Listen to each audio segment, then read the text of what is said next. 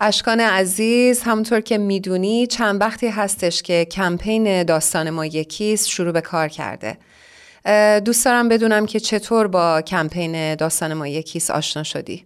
بله بله. من در جریان هستم. همونطور که فکر کنم همه مخاطبین هم مطلع باشن از این کمپین. حقیقتش من توسط یکی از دوستانم که در همین مجموعه Persian BM فعالیت می‌کنه از این کمپین با خبر شدم و یک مدت کوتاهی بعد شاید یک دو روز بعد که دیگه در همه رسانه ها خبرش اومد و فکر می‌کنم دیگه هم مطلع شدن.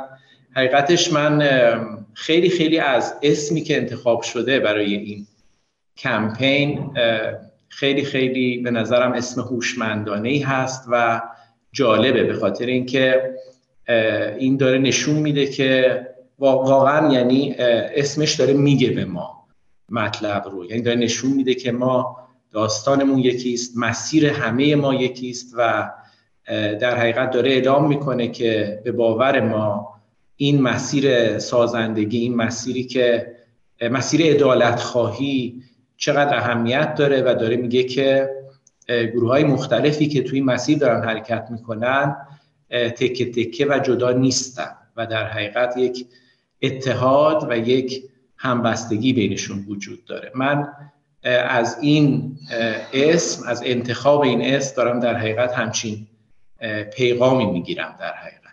اشکان جان منم خیلی خیلی با تو موافقم حقیقتا من هم اولین بار که این اسم رو شنیدم داستان ما یکیست. به نظرم اومد که خیلی حس همدلی و اتحاد رو برای هممون به همراه داره و حس مشترکی رو تو دل این اسم گذاشته که نمی‌دونم حداقل برای من اینطوری بود. بله هرانوشان دقیقا همین هست. و همین نکته که شما گفتید یعنی این یکی بودن این داستان چیزی نیست که ما بخوایم بگیم بیاید این داستان رو یکی بکنیمش.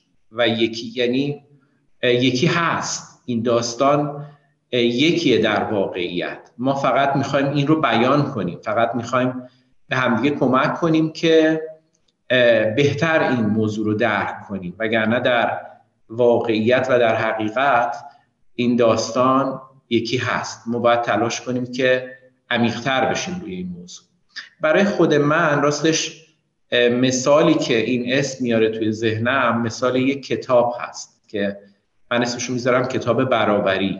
ما در این کتاب یک داستانی داریم داستان برابری که فکر می‌کنم عامتر از فقط برابری جنسیتیه و داستان همه برابری هاست. برابری وطنی برابری نژادی برابری زبانی. یعنی در حقیقت داره میگه که این, این کتاب و داستان این کتاب قصه این کتاب می‌خواد بگه که همه ما آدم ها با هم برابر و البته یک فصل خیلی مهم اون فصل برابری جنسیتیه که فکر می‌کنم موضوع اصلی یا بهتر بگیم بهانه اصلی. این کمپین هست برای اینکه بخواد این حرف را حرف ها رو بزنه و این حرف ها بین همه ما گروه های مختلفی که در کنار هم داریم زندگی می‌کنیم رد و بدل بشه مشورت بشه تبادل بشه.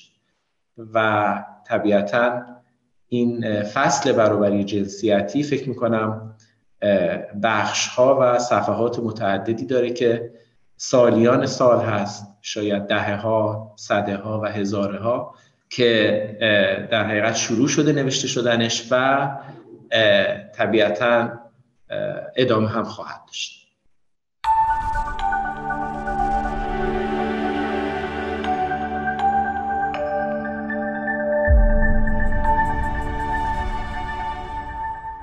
اشکان جان توی صحبتاتون به مقوله برابری جنسیتی اشاره کردید. خوبه که برای اون دست از همراهانمون که شاید کمتر با دیدگاه آین بهایی در این خصوص آشنا باشن. توضیح بدید خیلی خلاصه که نگاه دیانت بهایی به مسئله برابری جنسیتی چگونه هست. بله حتما.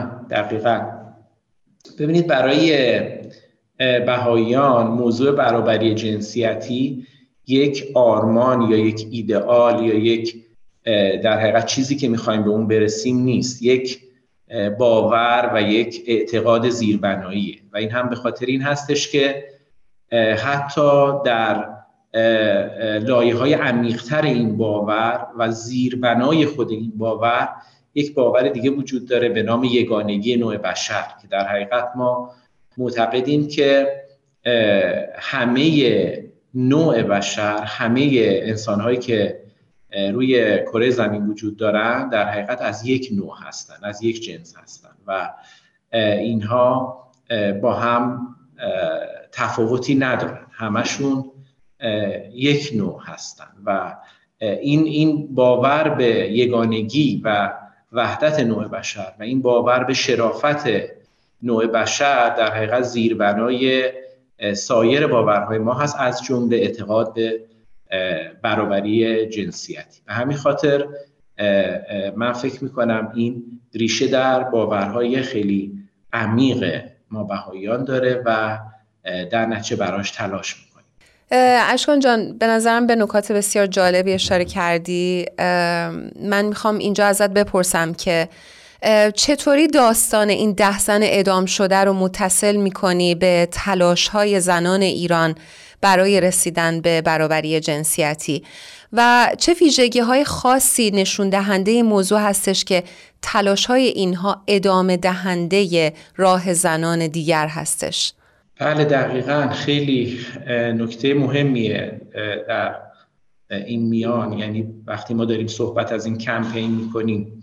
ببینید به نظر من اگه ما می‌خوایم این موضوع رو بررسی کنیم باید از اون ظاهر اون اتفاقی که افتاده باید از اون یه کمی فراتر بریم ببینیم در اصل چه داستانی پیش اومده در اصل ما چی داریم نگاه کنید ما اینجا در حقیقت خانم هایی داریم که اینا فعال اجتماعی هن. به قول امروز میگیم کنشگر اجتماعی هن. اینایی که راضی نشدن در خونه بشینن و اون اون چیزهایی که جامعه می‌خواد بهشون تحمیل بکنه رو راضی نشدن بهش و نپذیرفتن. تن در ندادن به این وضعیت موجودی که بوده. مخصوصا شما برید چهل چهل پنج سال قبل که خیلی وضعیت از اینی که الان هست متفاوت بوده. اینا خواهان پیشرفت و مشارکت در فعالیت های اجتماعی بودن. وقتی داستان زندگی هر کدومشون رو می‌خونیم علا رقم این که اکثرشون کمتر از سی یا سی و دو سال سن داشتن فکر می‌کنم هشت نفر از ده نفر کمتر از سی سی و دو سال سن داشتن. ولی با این وجود می‌بینیم خیلی در عرصای اجتماعی در تعلیم و تربیت در بقیه عرصای اجتماعی فعال بودن. من فکر می‌کنم اصل داستان در حقیقت اینه. شما نگاه کنید در قدیم یک اصطلاحاتی بود که مثلا چه می‌دونم مثلا اگه یک جنگی می‌شد چیزی اتفاق میافتاد می‌گفتن شما مثلا به بچه ها و زنها کاری نداشته باشید. و علتش این بود که خب اینا که اینا که چیز نیستن اینا که دخالتی ندارن در اجتماع اینا که دخالتی ندارن در این جنگ یا هر مسئله که داره پیش میاد. می‌دونید اینا اومده اومده بودن که بر این باورها غلبه اینها در حقیقت جزی از جریان و فرایند سازندگی بودن. و از نظر من کاری که اینا کردن شاید ظاهرش این بود که خب مثلا سر یک کلمه حالا بهایی یا مسلمان ایستادن چون که می‌دونیم دیگه در تاریخ هستش که بهشون می‌گفتن که شما بگید ما مسلمونیم و از اعدام نجات پیدا می‌کنیم. کاری که اینا کردن در حقیقت مبارزه بود برای اینکه جامعه بشری برای اینکه انسان ها حق انتخاب داشته باشن حق انتخاب خودشون رو داشته باشن. من اینطوری به جریان نگاه می‌کنم. در حقیقت یک جور مبارزه بود برای هویتشون.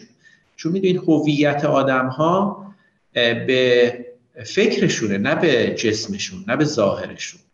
اینها در حقیقت می‌خواستن بگن که ما در حقیقت نمی‌خوایم هویتمون رو از دست بدیم. نمی‌خوایم اون رو فدا بکنیم و به خاطرش مبارزه می‌کنیم به خاطرش فداکاری می‌کنیم. حتی جونمون هم میدیم.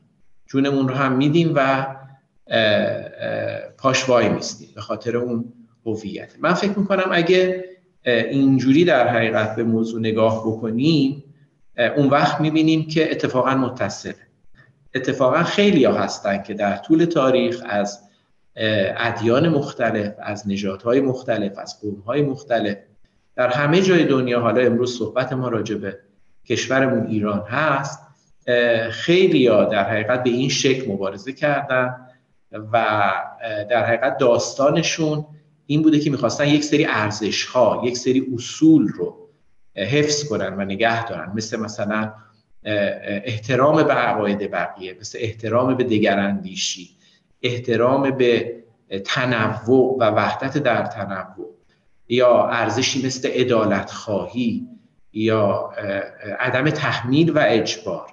در حقیقت مبارزه این عزیزان مبارزه بوده برای حفظ چنین ارزش ها و چنین اصولی در جامعه. اشکان جان چون وقت برنامهمون کوتاهه برگردیم به موضوع کمپین داستان ما یکیست و می‌خوام ازتون بپرسم که از دید شما چطور تلاش های گروه های مختلف از پیشینه ها و باورهای مختلف در راه دستیابی برابری جنسیتی می‌تونه به یک داستان مشترک تعبیر بشه؟ بله خیلی ممنون. ببینید من فکر می‌کنم که رسیدن به این برابری که در حقیقت یک فرایند هست یک واقعی نیست که ظرف کوتاه مدت بشه بهش رسید. فرایندی که شاید نسل ها طول بکشه رسیدن بهش و همینطوری بهتره بگیم حرکت در این مسیر. حرکت در این مسیر امکان نداره مگر اینکه همه گروه های متنوع و متفاوتی که داریم کنار هم در ایران زندگی می‌کنیم با همدیگه تلاش کنیم در این راستا. یعنی اگه ما تکه های جدا جدا مثل مثلا جزایر جدا از هم باشیم فکر نمی کنم این کار به نتیجه برسه و فکر نمی کنم حاصل بشه و فکر نمی کنم اصلا بتونیم نزدیک بشیم به این برابری جنسیتی و در این مسیر پیشرفت کنیم. و همین خاطر خیلی خیلی ضروریه که در این راستا یعنی در راستای پیشرفت در راه اصول برابری جنسیتی ما گروه های مختلف با هم هم فکری کنیم با هم تعامل کنیم با هم حرف بزنیم و بعد از اون در عمل در واقعیت با هم همکاری کنیم. فکر می‌کنم که این یکی از شرط های اساسی حصول این برابری. و همین خاطر اگه نگاه کنید داستان یکی هست. داستان این تلاش یکیه در است و نمیشه از هم جدا کرد. این در ماهیت یکیه و ما باید تلاش بکنیم که در عمل هم یکی بشه. یعنی در حقیقت به یک وحدت در عمل هم برسیم. نه اینکه حتی باورهامون یکی باشه ولی هر کی جدا جدا کار خودش رو بکنه. واقعا ما باید تلاش کنیم که همگی با هم در این مسیر قدم برداریم. فکر می‌کنم نقطه اوج و در حقیقت چطور بگم شرط اساسی این قضیه هم این هستش که وقتی یک نابرابری در جامعه وجود داره نه فقط اون گروهی که داره علیهش تبعیض میشه در این راستا تلاش کنن. مثلا وقتی یک نابرابری برای زنها وجود داره نقطه اوج ماجرا اینجا هستش که مردها در حقیقت پیش قدم بشن و مردها جلو بیفتن یا اینکه تلاش زیادی داشته باشن برای اینکه این برابری حاصل بشه. یا همینطور وقتی علیه یک اقلیتی یک گروهی یک تبعیض و نابرابری وجود داره همه جامعه باید تلاش کنن که این تبعیض علیه اون گروه از بین بره. حتی حتی کسایی که شاید در ظاهر از اون تبعیض نفع می‌برن سود می‌برن. این این اتفاقا این نکته خیلی مهمی هست یعنی ممکنه مثلا مرد خانواده از این تبعیض جنسیتی نفع ببره سود ببره. در ظاهر در ظاهر چون در واقع اینطوری نیست. یعنی برابری جنسیتی در نهایت به نفع همه است نه فقط به نفع خانم ها همونطوری که توی قسمت های قبلی صحبت گفتیم. ولی من فکر می‌کنم که این لازمه است که همه گروه ها چه مرد چه زن از هر قوم از هر دین از هر نژاد از هر ملیت باید کنار هم قرار بگیرن و یک تلاش عملی در این راستا داشته باشن. اینجوریه که من فکر می‌کنم فقط از اون مرحله که حالا فقط این یک آرمان یک آرزو یک اعتقاد یک باور رد میشیم و می‌تونیم در عمل قدم برداریم توی این مسیر پیشرفت برای اصول برابری. متشکریم ازت اشکان جان. امیدوارم که در این مسیری که هممون درش قرار گرفتیم بتونیم با همدیگه هم داستان بشیم و برای اون هدف مشترکی که داریم بتونیم هر روزه نزدیک و نزدیکتر بشیم تا به هدفمون برسیم. خدا نگهدارت باشه.